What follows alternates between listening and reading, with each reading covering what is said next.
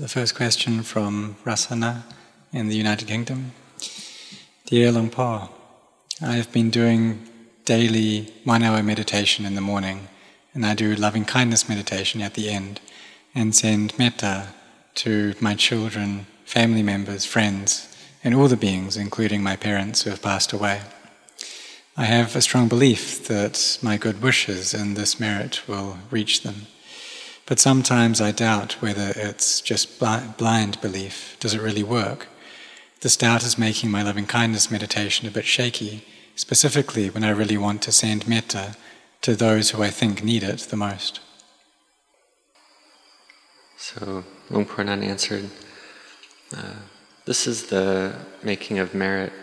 Like we make merit when we practice uh, samadhi, when we make the mind peaceful when the mind becomes meritorious, uh, full of brightness and goodness. And this merit arises from this uh, open, bright, and fresh mind. So, having done this, then we have the firm intention to spread this goodness, this brightness, this merit to those who have passed. And those, uh, or individuals who have died already, they are able to receive this merit and they can increase in happiness so may you be confident in this, be confident in this spreading of merit, that these beings can receive this merit. There's one story of uh, a Thai person in England, about 30 years old. They were sick with uh, Crohn's disease, and the doctor said that they will die soon. So they took out the oxygen tube, and the relatives all came uh, for the end of this person's life. And this individual's mother uh, lived in Thailand and couldn't go to see their child at this time. So the mother uh, did deeds of merit, such as helping make a statue, like a Buddha statue, and other meritorious things, and spread metta uh, to the child, uh, for the child to receive this merit, and making aspirations that they would uh, recover from their illness and something miraculous happened afterward. So, for this individual, their mind uh, separated from their body, and they could actually see their body lying there on the sick bed while they stood next to the body. But however much they tried, they were unable to enter their body. They just couldn't enter it. So, the meaning of this is that their mind was close to being born again in a different body. And this person could see two paths. Uh, one path was bright and looked good, and the other path looked dark and bad. And they didn't know, uh, they couldn't seem to go on either path. They didn't know how to proceed, didn't know what to do. And then a light uh, came to take them on the bright, uh, the bright path, the good path and then they had a feeling uh, in their body, and they felt that they were able to return to life uh, and enter again into that body. So this person was very close to death, uh, and if there was no merit being sent to them, then uh, they would die. So those who have died already uh, can receive merit that we spread to them and if the individual is a heavenly being, a deva, they can rejoice in the goodness that we share with them. And this is something that we have uh, stories from ever since the time of the Buddha. For instance, King Bimbisara spread merit to his relatives who had died already. And they went from a state of suffering to the heavenly state, a deva state. Their minds increased in quality and goodness and they were reborn as devas. So, a question from Shivani in India. Uh, respected Ajahn, uh, how does one arouse a sense of urgency in the practice? There are too many distractions, and the world seems so interesting. How to put distractions aside and continue work, working? Thank you. So, one needs to have effort this comes from not seeing the drawbacks in samsara, the endless cycle, cycle of wandering on. Time passes, the days are ever passing, and life is uncertain. Time runs out. and our time runs out, uh, when our time runs out, we're not able to do acts of merit anymore. So train your mind to be firm in the doing of goodness, not to let go of one's effort, not to be lost in the various moods and sense objects of the world. Contemplate that life is unsure. Uh, don't be heedless. Train your mind to be heedful. So there's a question from the retreatants in Thailand. Uh, dear Ajahn, in a quiet and peaceful environment, the mind usually feels at ease, full of power and energy. But in busy places with many people and sense impressions, the mind easily gets drained of its energy. How should we practice in order to build up enough mindfulness and strength of mind to prevent us from feeling overwhelmed or exhausted in those busy places? Sometimes, when the mind has enough strength and samadhi, it's possible to feel calm, energetic, and centered in busy places, but this is rare. So see that you are able to do this, even though it's not often, to have this peace and collectedness in a busy place. So one can see that this is a fruit of one's Dhamma practice. The mind being peaceful and collected in a busy place, this is something that's difficult. Uh, so keep keep trying. When you're in a chaotic or busy place, uh, keep up with the practice, keep having effort, and this uh, and it can get better, it can improve. And one trains one's mind not to follow, not to go out and chase after sense objects and sense impressions. This is a important point. When the mind chases the sense impressions and objects in the chaotic place, um, then one must train using a meditation word or uh, chanting and do this a lot. Repeat the meditation word or chanting a lot. And this can help make our mindfulness uh, firm and stable and leading to samadhi that's firm and stable to uh, fight or compete with the chaotic environment outside. So, a question from uh, Tan Ki Seng in Singapore. Uh, Dear Luang Por, last night I was able to go I was unable to go into deep sleep, and it seemed like I was half awake, but the time seemed to go by very quickly. Is this the effect of having too much mindfulness or doing too, much meditation during the day, or was there some other reasons? I'm not sure. Thank you. So, this is from practicing, training the mind in mindfulness and collectedness. Uh, sometimes we sleep, but the mind is awake. And we can call this uh, being awake in sleep. And this can happen from Dhamma practice. This can even happen many days in a row, many nights in a row. And if the body is not tired, uh, then never mind, just keep going. And this can actually lead to increase in one's mindfulness. So if this happens and the and the mind isn't clear, or one wakes up feeling tired and the body's getting tired, this means that the mindfulness is not sufficient. However, when this happens, it is possible that one can wake up feeling fresh uh, and alert. So keep up one's effort, keep up the practice, and have a lot of mindfulness. So there's a question from one of the retreatants. Um, thank you, Luang Por, for the answer to my question last night it helps me to be more diligent um, and to learn and practice the Dhamma. My question today is on my meditation practice. In this retreat, for the first time, I discovered that I am able to note the skeleton in my body.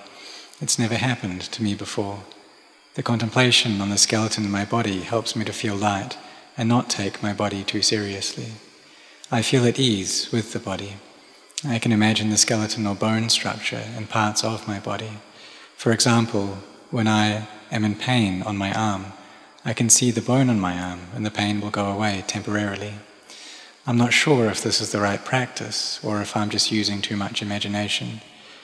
Uh, I would appreciate it if Luang Por could shed some light on my new experience. Thank you in advance for your guidance. So Luang Por Anan answered, This is correct. Have mindfulness with the body, such as with the bones, as you mentioned. And this is one method of Dhamma practice to make the mind peaceful. When you have painful sensation, contemplate right there, contemplate the bones right there, and the mind can gather together in this way. And then the mind separates from the feeling. So train in this, practice this, use this as your meditation object. And this can allow you to succeed very quickly in your Dhamma practice. So may you keep going with this.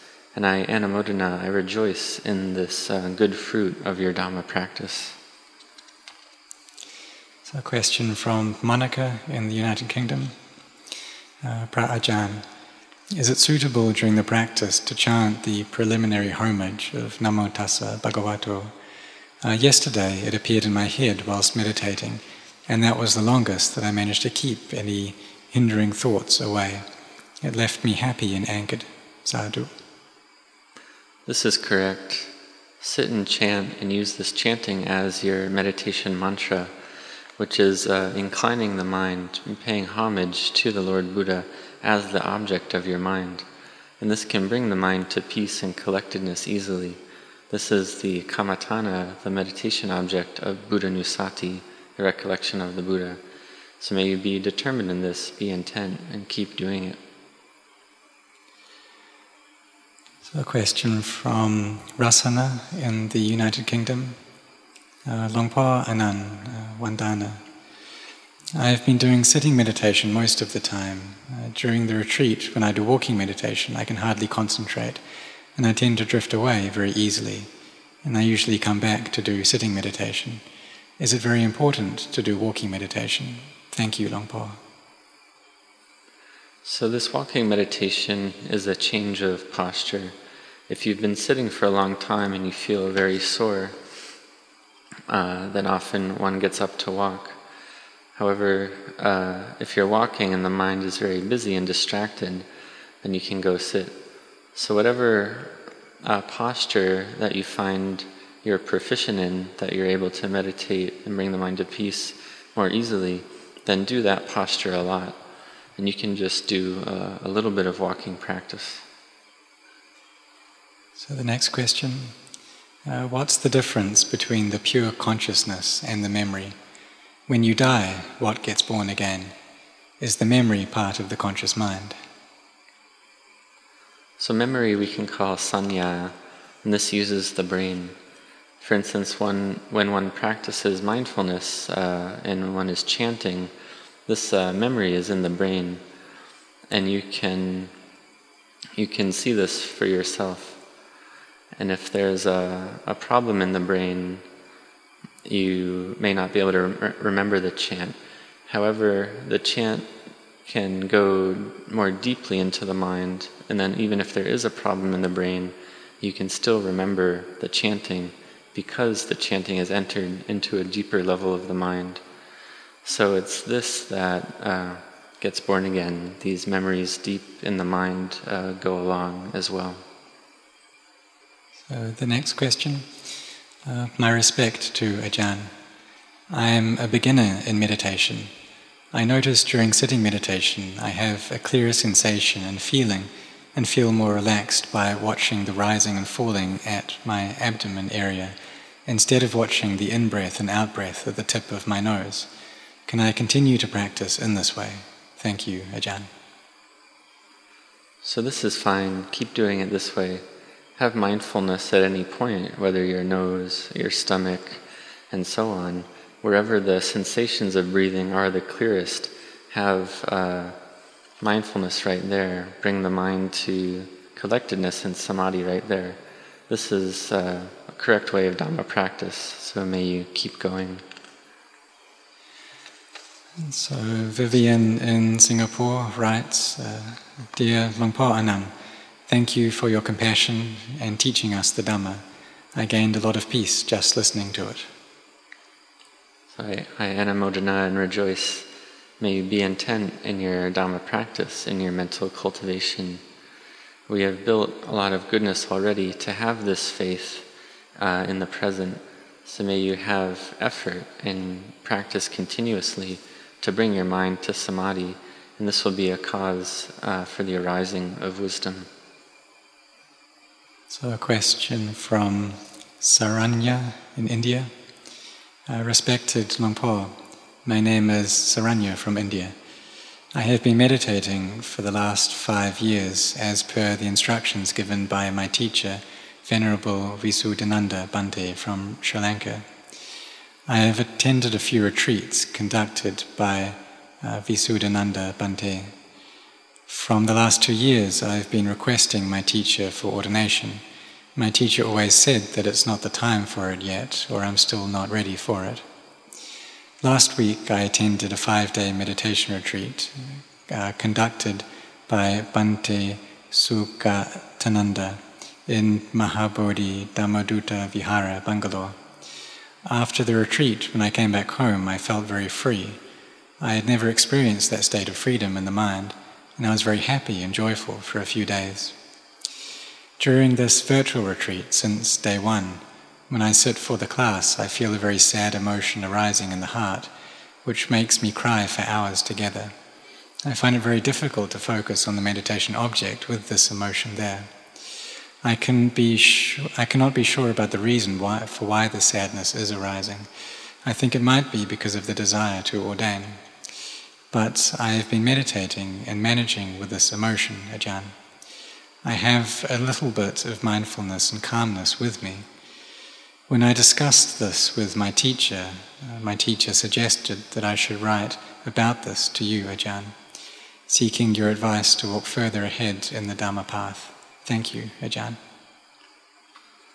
So one needs to understand in Dhamma practice that one ordains in the heart first. Ordaining with one's physical body is one thing, and it allows one to have more time to practice Dhamma, among other things. However, sometimes it's hard to, to physically ordain uh, because one may have various uh, duties or obligations or other obstacles in one's life. So, ordain in the heart first. When one wants to ordain a lot, one has a lot of faith. However, one's effort may be low, may not be enough. So, build uh, parami, build your spiritual virtues first uh, to strengthen your mindfulness, to strengthen your samadhi to bring these qualities uh, to be sufficient to the point where one is ready to give up all the things of the world and to go ordain. So, ordain in your heart first. When you reach the appropriate time, when the time is right, the heart will tell you itself that it's ready to put down everything in the world. The one who knows, the knower, will tell you itself that it's ready. A question from Doreen Yip in Malaysia. Uh, dear Ajahn, thank you for the wonderful retreat.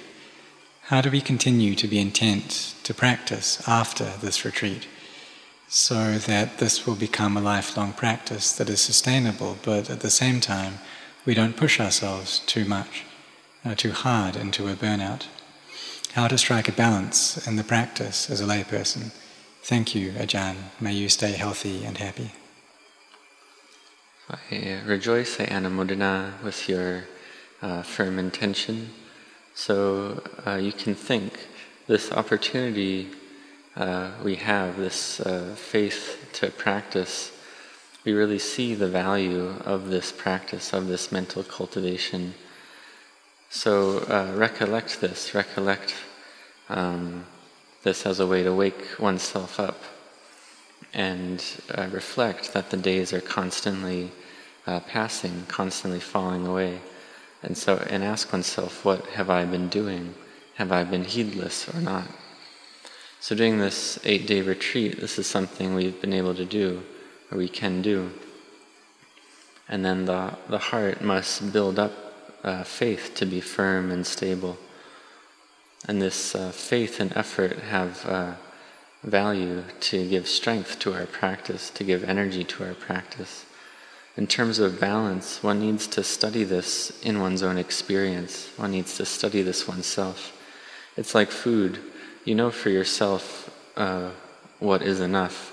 You know for yourself what kinds of food you need and what amount of food is appropriate uh, in order to eat in a balanced way. So in Dhamma practice, it's the same. If it's uh, too tight or too stressed, you'll know for yourself that it's that way. So in this Dhamma practice, uh, you learn to let go. And the feeling of enoughness, the feeling of just right, arises in oneself. So, being in Singapore, uh, writes Dear Luang Por, we give thanks for our blessings to be able to join this online retreat by Luang Por. Uh, Luang Por, I do not speak or understand Thai. However, during a few sessions when Luang Por was giving the Dharma talks, when I sat quietly, my heart was suddenly full, and tears just rolled down my face. I felt at peace. Could Luang Por explain why this is so? May Luang Por always be well and stay safe. Sadhu, sadhu, sadhu. So we listen to the Dhamma and we establish our mindfulness with that, and our mind uh, is not uh, busy or distracted. And if the mind is busy or distracted, then we practice to establish mindfulness in the present moment. And if we don't understand the language and don't understand the talk, uh, even if we don't understand it uh, deeply, this uh, thread of Dhamma, this light of Dhamma, can go straight to our heart. And this, uh, this light of Dhamma helps bring the mind to peacefulness, which then uh, helps give rise to rapture, this piti. So, this piti arising comes from the collected mind, from this fullness of heart. So, recollect that the mind, this happens in the mind and it arises uh, by itself. And have mindfulness to know uh, where the mind is. And this gives energy and strength to one's practice um, to train one's mind, oneself. A question from Madeira in Sri Lanka. Ajahn, bless you with good health and long life. Whilst sitting in meditation, watching the breath, my inner chatter keeps telling me all the while how I should progress with the meditation based on the teachings I've learnt. I take quite a while to get into a real peaceful state of mind, about 30 to 40 minutes. I humbly request your advice, Ajahn. So, this comes from uh, Sanya, her old perceptions and memories from the past.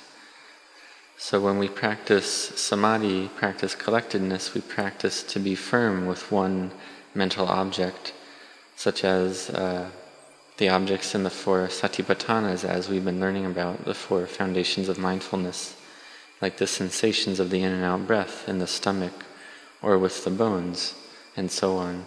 So there's no need to, to doubt about this, uh, be firm in this. And if you do doubt about it, then you can recollect what you've studied uh, so far. And you can also follow the guided meditation instructions as we've uh, been listening to these past evenings. And if you're peaceful, if you only uh, feel peaceful after a period of time, then this is okay. Uh, don't worry about this. Just keep practicing. So, the last question uh, Dear Luang Por Anan, my mind has quietened down with the breath meditation and there are fewer thoughts, but I find that every now and then parts of the chanting, especially the more melodic parts, would keep echoing in my mind. What should I do? I enjoy the morning and evening chanting a lot, as it gives me a lot of joy. Thank you, Luang Por, for your kind guidance.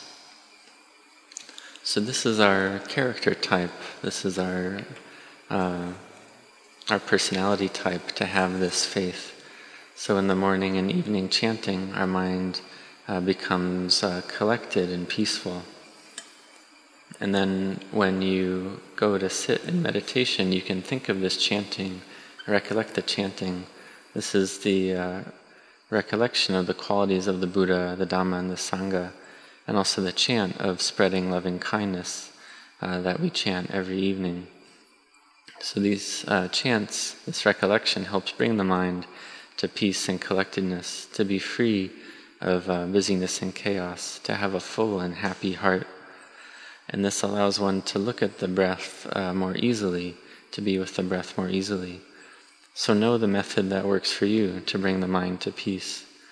If you sit down and go straight to looking at the breath, this can be more difficult. So recollect the chanting first uh, when you meditate, and this is correct. Okay, so that's uh, the end of the question and answer period. So we'll pay respects together now.